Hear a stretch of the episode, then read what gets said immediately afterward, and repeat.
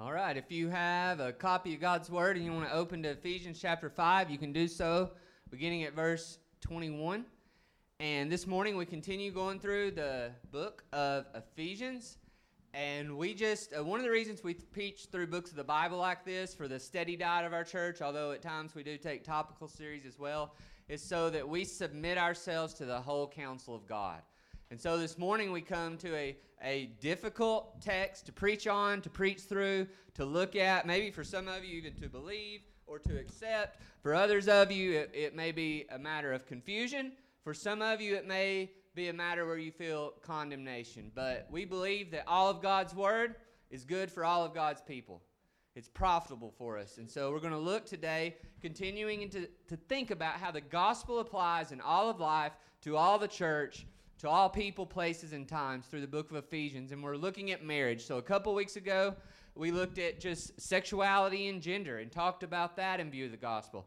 Last week, we skipped ahead to verses 31 to 33 instead of going directly to the, to the roles of men and women within marriage, husbands and wives, because wanted to really lay a big foundation for this. Because a lot of times, what we want is we want somebody just to tell us what to do or what not to do. And I'm not gonna, we're not gonna really do that. So if you're the type of person who's like, just tell me what to do, give me a list. We, we really want to lean into the wisdom of the gospel instead of giving people lists of things to do beyond what the Bible says. That's legalism. A legalist is not merely someone who says, you obey these laws to get to heaven. A legalist is someone who makes a extra law to protect the word of God. So if this is what God's word says, they say, well, if we really want to protect this, then we're going to add a law. And so we don't want to do that. We just want to say what Jesus says, no more or no less. And we'll do our best to do that in view of this, but as always, want to encourage you guys to study these things for yourselves. Right? The, Paul said to the that the Thessalonians were more noble than the Thessalonians because they went to study the scriptures to see if the things he taught were true. And I want us to have that culture in our church. That you don't even merely just take what I say at face value, but you go and you submit it to God's word. So, Ephesians 5, we'll begin reading verse 21. Submitting to one another out of reverence for Christ. Wives, submit to your own husbands as to the Lord. For the husband is the head of the wife, even as Christ is the head of the church, his body, and is himself its Savior. Now, as the church submits to Christ, so also wives should submit in everything to their husbands. Husbands, love your wives, as Christ loved the church and gave himself up for her, that he might sanctify her, having cleansed her by the washing of water with the word, so that he might present the church to himself in splendor, without spot or wrinkle or any such thing, that she might be holy and without blemish. In the same way, husbands should love their wives as their own bodies. He who loves his wife loves himself. For no one ever hated his own flesh, but nourishes and cherishes it, just as Christ does the church, because we are members of his body. Let's hear these words again that we looked at last week. Therefore, a man shall leave his father and mother and hold fast to his wife, and the two shall become one flesh. This mystery is profound, and I am saying that it refers to Christ and the church. However, let each one of you love his wife as himself, and let the wife see that she respects her husband. Let's pray. Father, we thank you for your word, and we pray now that you would add your blessing to the reading of it.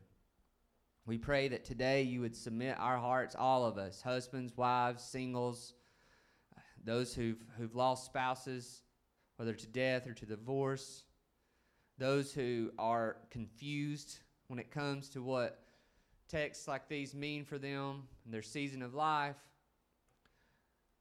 God, we just we just come to you with open hands, asking that you would guide us, that you would humble us where we need to be humbled, that you would challenge us where we need to be challenged.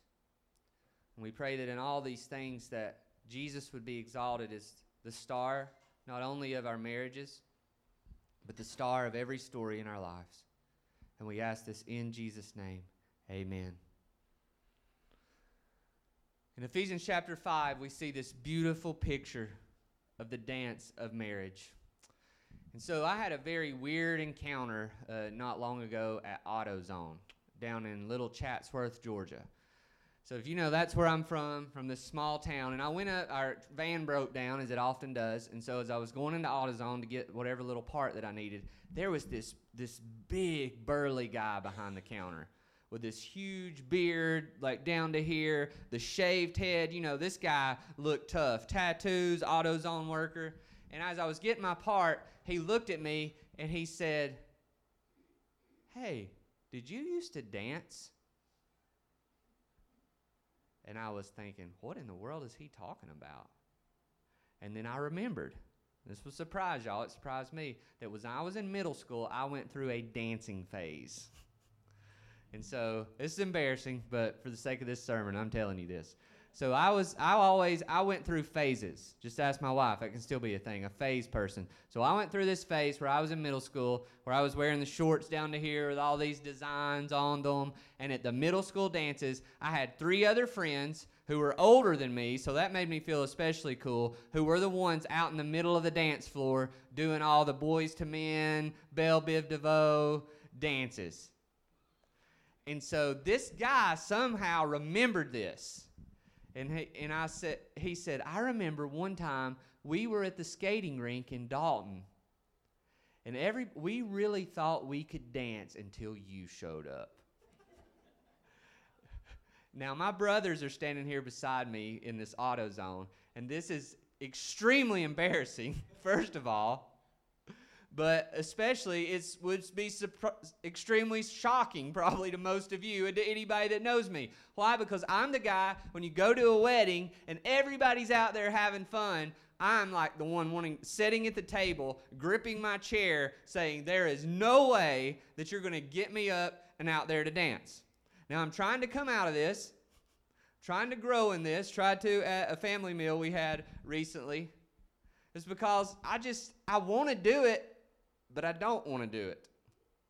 I was at a wedding recently, and the, the Sam and Emma, you know, who were here last week, and they were just all out here dancing and having this wonderful time. But the part that really stood out to me is when all of a sudden Sam's parents, this this super farmer guy, and her just take off down the middle, two stepping together.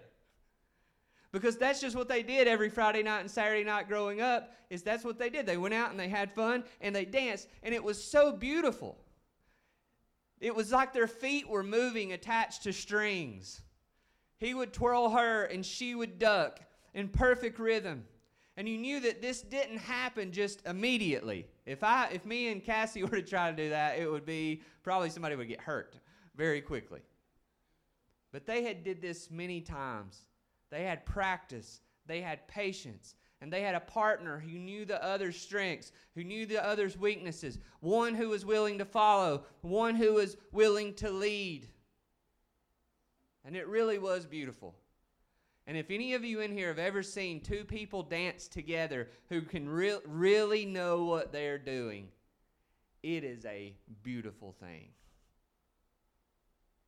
But when it comes to verses like we've read today, and we think of marriage, we often don't think, read these verses and think, wow, what a beautiful dance the Lord has designed in marriage. Instead, we think of a few other things, maybe. We think of domineering abuse. We think of demanding nagging. We think of people competing for time. We think of people competing for their vision. But if we're going to follow Jesus into the stuff of everyday life, then we have got to, to do justice to what these things have to say. Yeah, Kaylee, get the door. Thank you. Have to say about marriage. So let's think out loud a little bit as we get started here and as we often do. Why do you guys think these texts like this, these verses, are so hard for us to talk about? Why do you think they're so controversial, or why do you think they're so confusing? You can just go at any of those angles.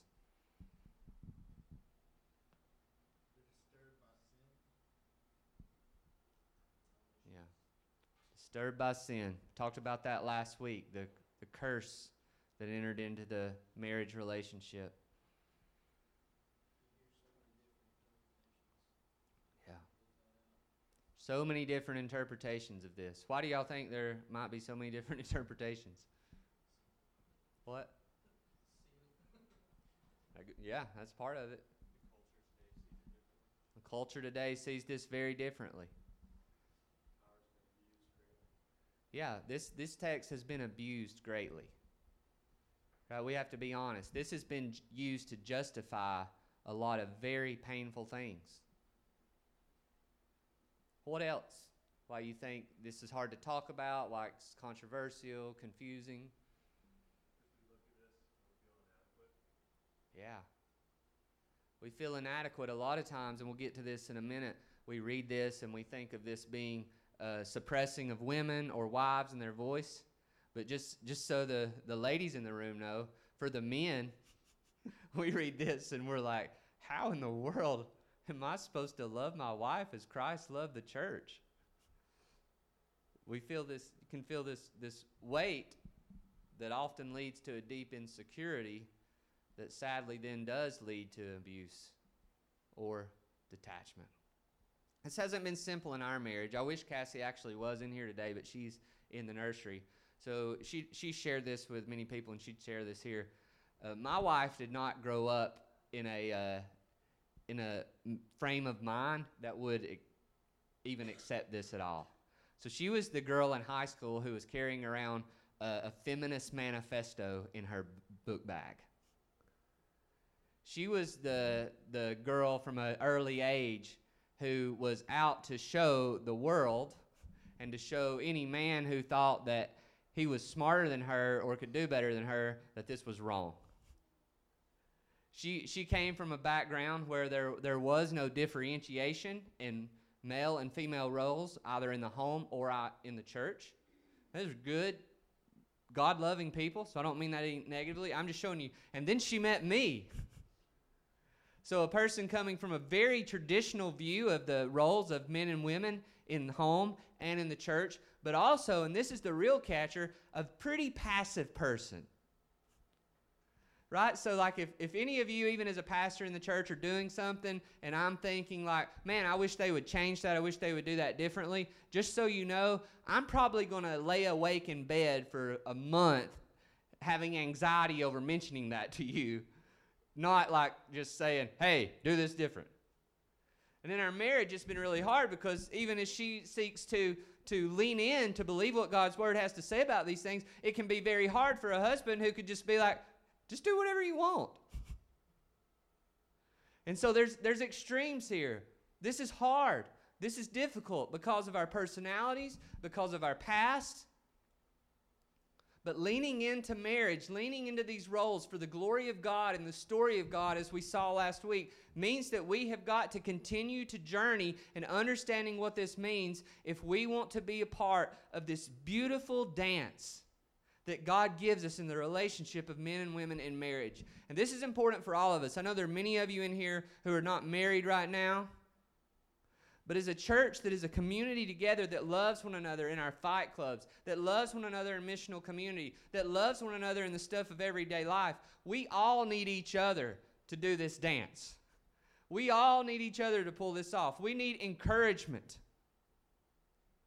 We need those who are married to, to give example of repentance and faithfulness to those who aren't. And we need those who aren't to encourage those who are to continue to take this seriously, to be faithful to Christ, to continue to learn the dance of the steps of kingdom marriage. So we're going to think about the wife steps, we're going to think about the husband steps, and then we're going to think about Jesus' steps. So, first off, the wife steps in verses 22 through 24. We see the beauty of Jesus following submission. So, first of all, before we do this, we want to say this and taking it from the text what the role of a wife in this text is not. So, first off, this is very important it is not inequality. We remember this is rooted in creation and it's rooted in Christ, we're going to see. In creation, it says God created male and female both in his image. And he gave them both equally the commission to multiply and fill the earth and to exercise dominion over it all. That was given both to male and to female. So, what we're talking about here, whatever we walk out of here this morning believing, I want you to hear that this is not about inequality. This is rooted in the creational pattern of God. Anybody who would want to compare these roles as laid out in Ephesians 5 to slavery, and some people make crazy arguments like this. Well, the Bible talks about how to handle slavery, you know, and so we if we're not going to do that. No, slavery is not rooted in creation. But the equality of male and female is. And so, following on that, this is not cultural. Well, it's rooted in creation and it's rooted in Christ. If you want to say these roles that are given in Ephesians 5 merely applied to that particular time and culture, well, then you have to say that Jesus, being head of the church, only applied at a particular time in history. Because it's not saying this is a mirror of the culture and just how the church can get along in that particular day and time. It's saying this is a picture of Christ and the church. It's not temporary. But it's also not saying that women are to be a doormat. Notice verse 21 submitting to one another out of reverence for Christ. It's that all of God's people within all of God's body mutually submit to one another in various ways according to the various roles and giftings that God has given them. This isn't giving the husband some sort of like, you know, just trump card that whenever he's feeling a certain way, he can just walk in the door and say, hey, this is what we're doing, whether you like it or not. Also, this is not pertaining to all men. So notice it here says, Wives, submit to your own husbands. Sadly, another abuse this, that this has been used with is that women are to submit to all men. That wives are submit to all husbands. No, it says wives submit to your own husbands. We're talking here about within the context of marriage that God has specifically and uniquely given to the world to be a picture of Christ and the church. So I want to tell especially our, our younger girls who are in here today, do not submit to all men. Don't think that just because a man older than you or, or your same age or younger than you says, I need you to do this for me, that for you to be a faithful person means you do what they say. And it's also not pertaining to all of life not pertaining to all of men and not pertaining to all of life, is that when, when you go to work, ladies, and be the CEO, be the president. This is speaking about what takes place again within marriage. this is very important because what many people try to do is because the church for so long has added onto this, has created these fences to protect what God says is that it's led to abuse, and so now everyone wants to throw the baby out with the bathwater. What it's saying is, though, is, is, we want to frame it in view of what it's not saying, but it actually is saying something. It says in verse 22 Wives, submit to your own husbands as to the Lord. That there is this call for wives to follow the leadership of their husbands as they follow the leadership of Christ. There is no lexical or exegetical way to take the submission out of the word submit. It is a call to trust, it is a call to follow, but it is to do it as to the Lord. Because there's many days, ladies, if you're not married, if you are married, you're going to look at your husband and you're going to think, I'm smarter than him. I know better than him. And I'm supposed to follow that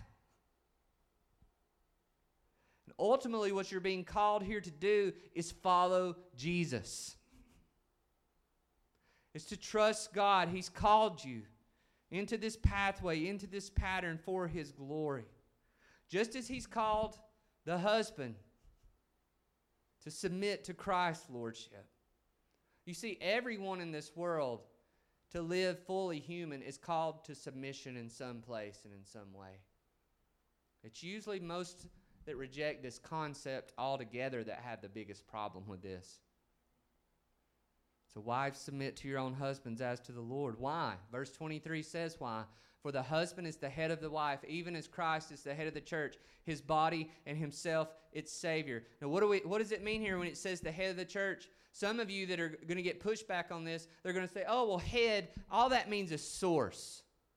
All that means is, is the, uh, an, an some place or some person or something that, that they receive a blessing from, that they receive sort of their identity from. But as we look in the scriptures, that although that word is used in that way in a very limited sense, that normally it is speaking about order. Normally it is speaking about leadership. And again, the pattern is Christ and the church.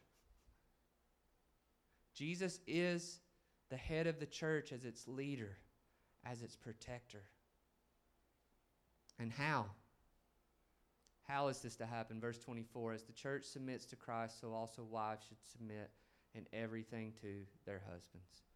Now, in everything, this word is, it means completely. It means comprehensively. It doesn't mean in every detail. As we'll say here in a minute, it most certainly does not mean if your husband calls you to sin. Because again, your submission is to the Lord. And as the apostles stood before the religious leaders of the first century, they looked at them as those who had been called to, to, tr- to submit to all earthly authorities, and they said, What should we do? Obey you or obey Christ? But there is this comprehensive willingness to follow husbands as they follow Christ. Comprehensive here means not just at certain times, not with lives divided up. You see, many people get married today, and we have to speak to this, and they think, well, marriage is going to look like I have my life and they have their lives. And occasionally we eat supper together or we do things together. Sadly, this is becoming very normal in our culture. Is that married people just say, we're just going to kind of keep living like we were when we were dating. But the biblical pattern is that you become one flesh. And often this is harder for the man than it is for the woman. She wants to share feelings, she wants to be connected. She wants to see their lives intertwined in everything comprehensively. See, we have got to develop a more robust and nuanced biblical view of what we're talking about when we talk about submission. Not so that I give you a list of things to do, but so that you can live in the wisdom of the gospel. In 1955, May 13th, Good from Housekeeping Monthly, this was the picture of what a good wife was. I'm going to read from you from this magazine, The Good Wife's Guide. Just to, just to see some abuse here, maybe. Some of you men, boneheads like me, might want to frame it. So here's, here's the good wife's guide Have dinner ready. Plan ahead the night before to have a delicious meal ready on time for his return. That way, let, this way of letting him know that you have been thinking about him and are concerned about his needs. Most men are hungry when they get home, and the prospect of a good meal is part of the warm welcome needed. Hey, that's a good thing still to do. It's not a bad thing. What we're going to see is Maybe, maybe the husband can cook the meal some nights and have it ready. It gets worse. Prepare yourself. Take 15 minutes to rest so you'll be refreshed when he arrives. Touch up your makeup, put a ribbon in your hair, and be fresh looking. He's just been with a lot of work weary people. Try to be happy and a little more interesting for him. His boring day may need a lift, and one of your duties is to provide it. Please don't punch your husband. Here's a good one clear away the clutter. Make one last trip through the main part of the house just before he arrives and run a dust cloth over the tables. Now remember, this was this was normal at some point, I guess. June Cleaver. During the cooler months of the year, you should prepare and light a fire for him to unwind by. Your husband will feel as if he's reached a haven of rest and order, and it will give you a lift too. After all, catering to his comfort will provide you with immense personal satisfaction. minimize all noise. At the time of his arrival, eliminate all noise of the washer, dryer, or vacuum, and encourage the children to be quiet. Greet him with a warm smile. Listen to him. You may have a dozen important things to tell him, but the moment of his arrival is not the time. Let him talk first, and remember his topics of conversation are more important than yours. Don't greet him with complaints and problems. Don't complain if he's late for dinner or even if he stays out all night. Count this as minor compared to what he might have went through at work.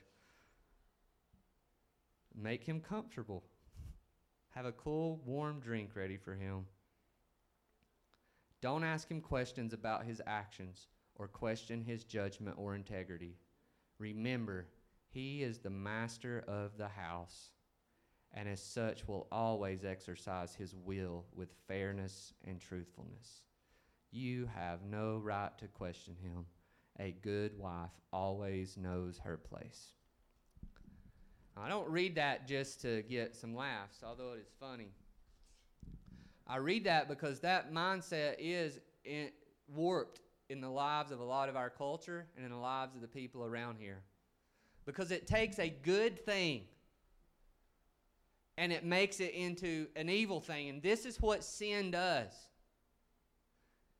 People hear that and they want to like come up here and set this screen on fire, right? They hear that and they say that anyone who would teach what the Bible teaches about these roles in marriage is some kind of Neanderthal, misogynistic, enabler of abuser, of abusers. Trust me, that would be said. But what we want to say is we're not going to cave to the cultural the cultural pressure on this whether that's the culture of abuse that has been found often in those who believe these roles, or in a culture that says, forget it, we're doing it our way. We have a bigger and more beautiful vision than what Good Housekeeping 1955 wants. But if Cassie wants to do some of that, you know, knock yourself out. But we, but we want a, a bigger and better thing. And so, Kayla's in here to make her feel awkward. We're back to the Avengers. All right, when I was thinking about this this week, and I'm thinking about these stereotypical relationships of when it comes to men and women's roles, I couldn't help but think of the Black Widow and Captain America. So, Captain America has this mission that he is on to accomplish. And who shows up? Who does he call? Who is the one that helps him? It's the Black Widow. Right, Kayla? Winter Soldier, but she came, right? She was there. No, you can help me. But this is what God's Word is talking about when it's talking about this relationship between husband and wife. If, if you're a quiet personality, I don't mean this negatively, that's just as important and, and necessary as all. But I want to see it's not just that. Is it's in the Bible when it's talking about a helper in Genesis when it says, I'm going to create for him a helper. This, this Hebrew word behind helper, Ezer, if I'm pronouncing it correctly, these guys can help me.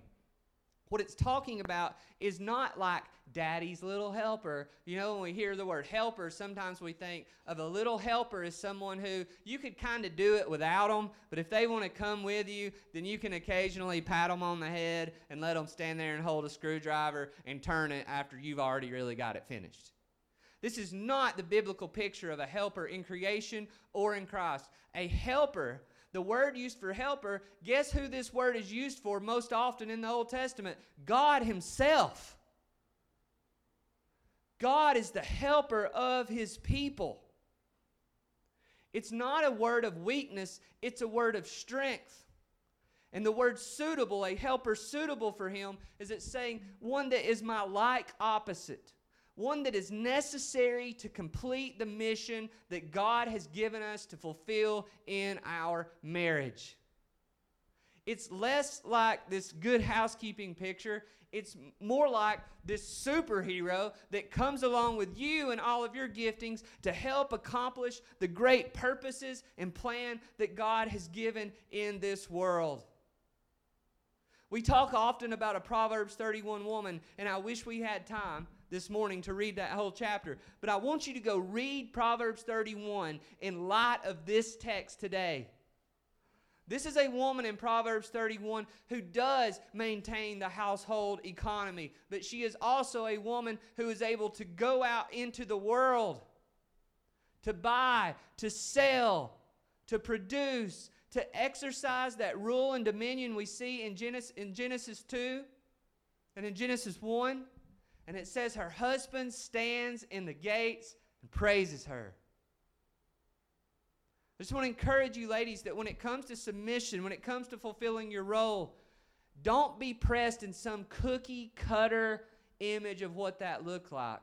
But let the Word of God guide you into living this out through your own personality, submitted to the Lordship of Christ, and following the leadership of your husband. To submit, as God's Word says, voluntarily.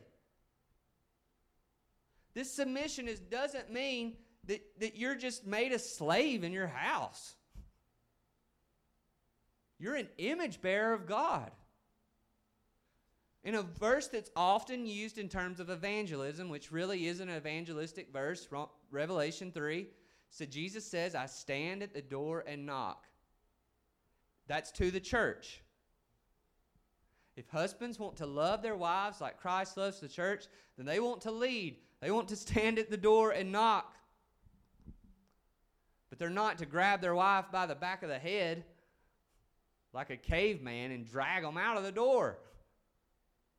They're to lead them, to love them, to be vocal. It's not just voluntary, it's vocal. As Christ loves the church, does the church does Jesus say to the church, I just need you to be quiet. I just need you to quit talking so much. If you would just go along with what I say and shut up, then everything would be all right. Now, what does Jesus say to the church? He says, I, I hear you. God's people are called to cry out to God, to share their voice, to speak into the situation. And the crazy thing of the gospel is, He actually listens to us. He actually hears our prayers, considers our prayers, and has ordained, ordained our prayers into the very eternal purposes of His plan. So it's voluntary submission, it's vocal submission, and it's vital submission. It is crazy for me to think that Jesus has designed that the church would be absolutely necessary in the fulfilling of his goal of making disciples of the nations all God would have to do is snap his metaphorical finger, and everyone he wanted to be saved would be saved, and we would be in heaven, and it'd be done. But he has chosen, Jesus has chosen to look at, to call for himself a bride that would be indispensable in the fulfillment of his mission. Wives, that, that's what you're leaning into here. And when you do that, you're leaning with Jesus. In Philippians chapter 2, verses 5 through 11, it says that Jesus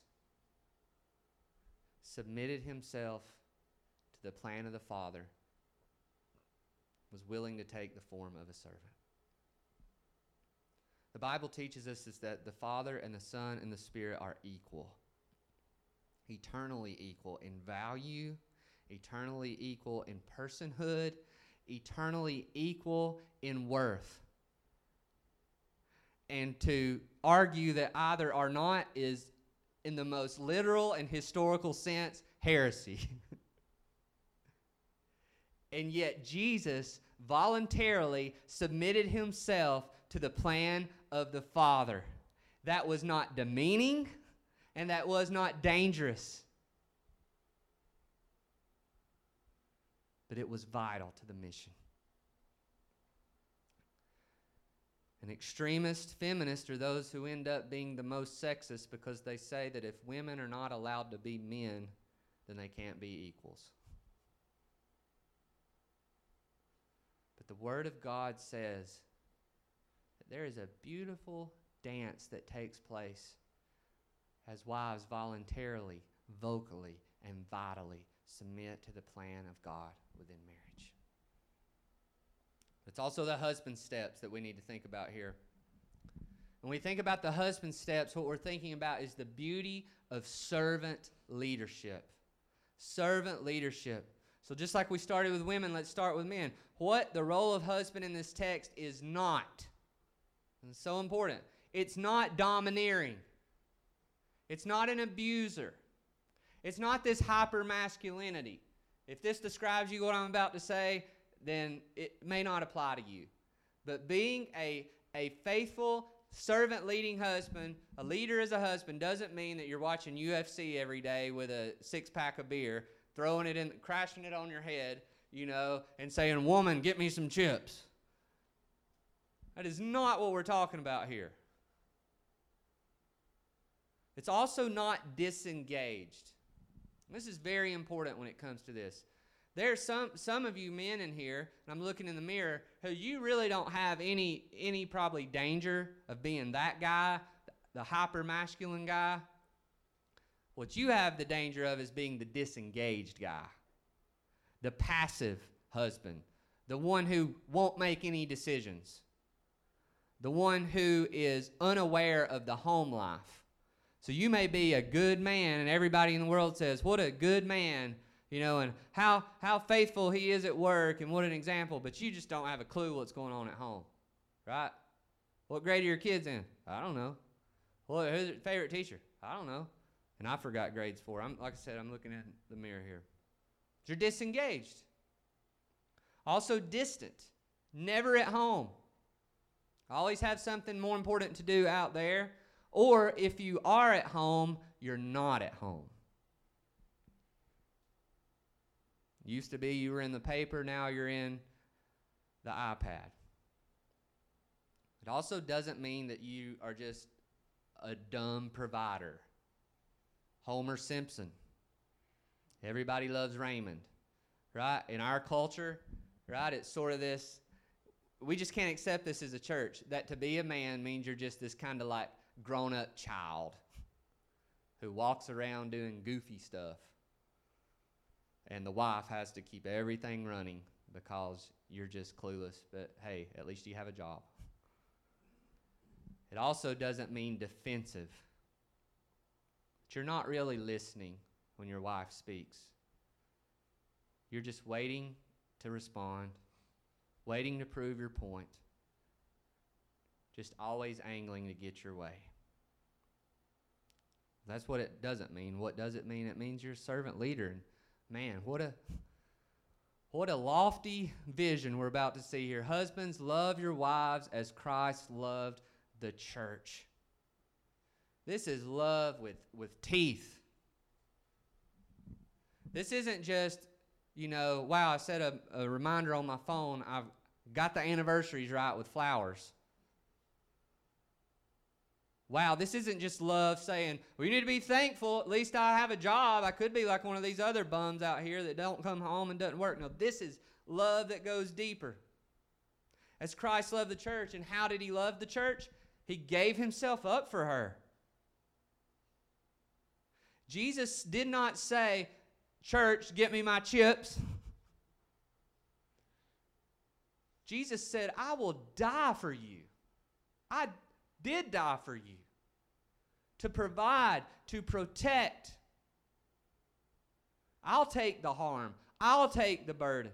I'm not here to get, I'm here to give. I did not come to be served, but I came to serve.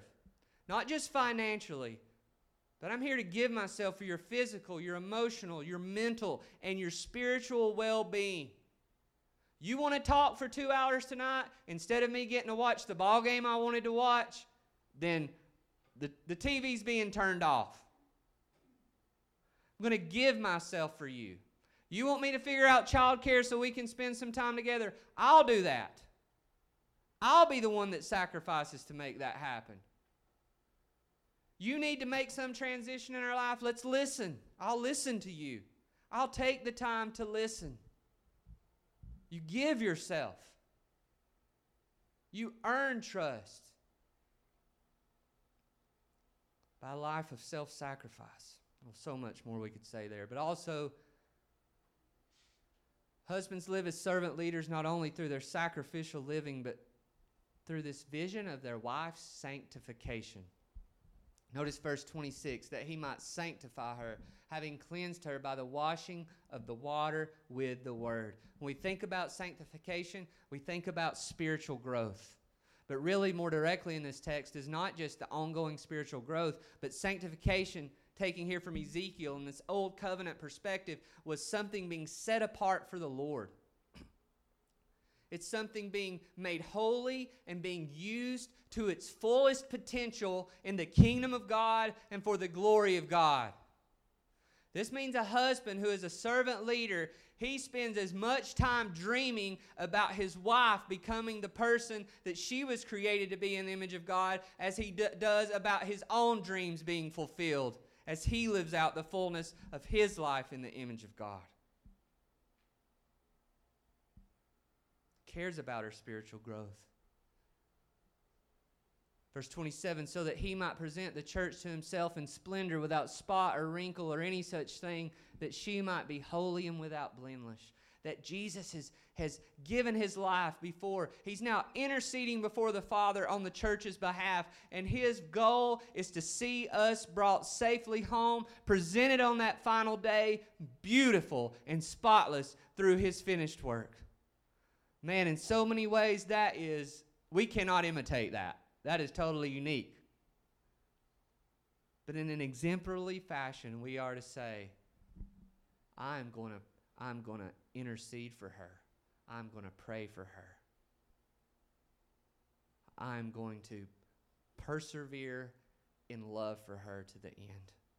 There's going to be days that she may doubt the Lord. There's going to be days that she may need me, like Aaron and her held up Moses' hands, just to hold her hands up as she as she fights to live the life God's called her to live, but I'll be there. Because not only do we give ourselves for our wives and sanct- for their sanctification and to see them finish the race and the work of Christ, but we do it out of this holy self love Verse 28 In the same way, husbands should love their wives as their own bodies. He who loves his wife loves himself. For no one ever hated his own flesh, but nourishes it and cherishes it, just as Christ does the church, because we are members of his body. This teaching that as, as, as male and female become married, they are one. So you love your wife as you love yourself. Anyone who would want to take a scripture like this and use it to justify any type of physical, mental, verbal, emotional, or sexual abuse in marriage, it's not, the, it's not God's fault. They've warped the text, they've warped the meaning. Because this is saying your, your wife's body is your body. First Corinthians, it says, and your body's her body. Just as Christ and the church are one. I remember hearing the story of a, of a great football coach, high school football coach. It's a made up story. Someone told it. And this football coach was state championship coach. He was the best that there was. And his wife was a very intelligent, very smart, capable woman, like all women are and she had faithfully followed him in his life's goals and ambitions and dreams. She had sacrificed much to submit to this vision for their life, and they had a lot of fun, and they saw a lot of great things happen.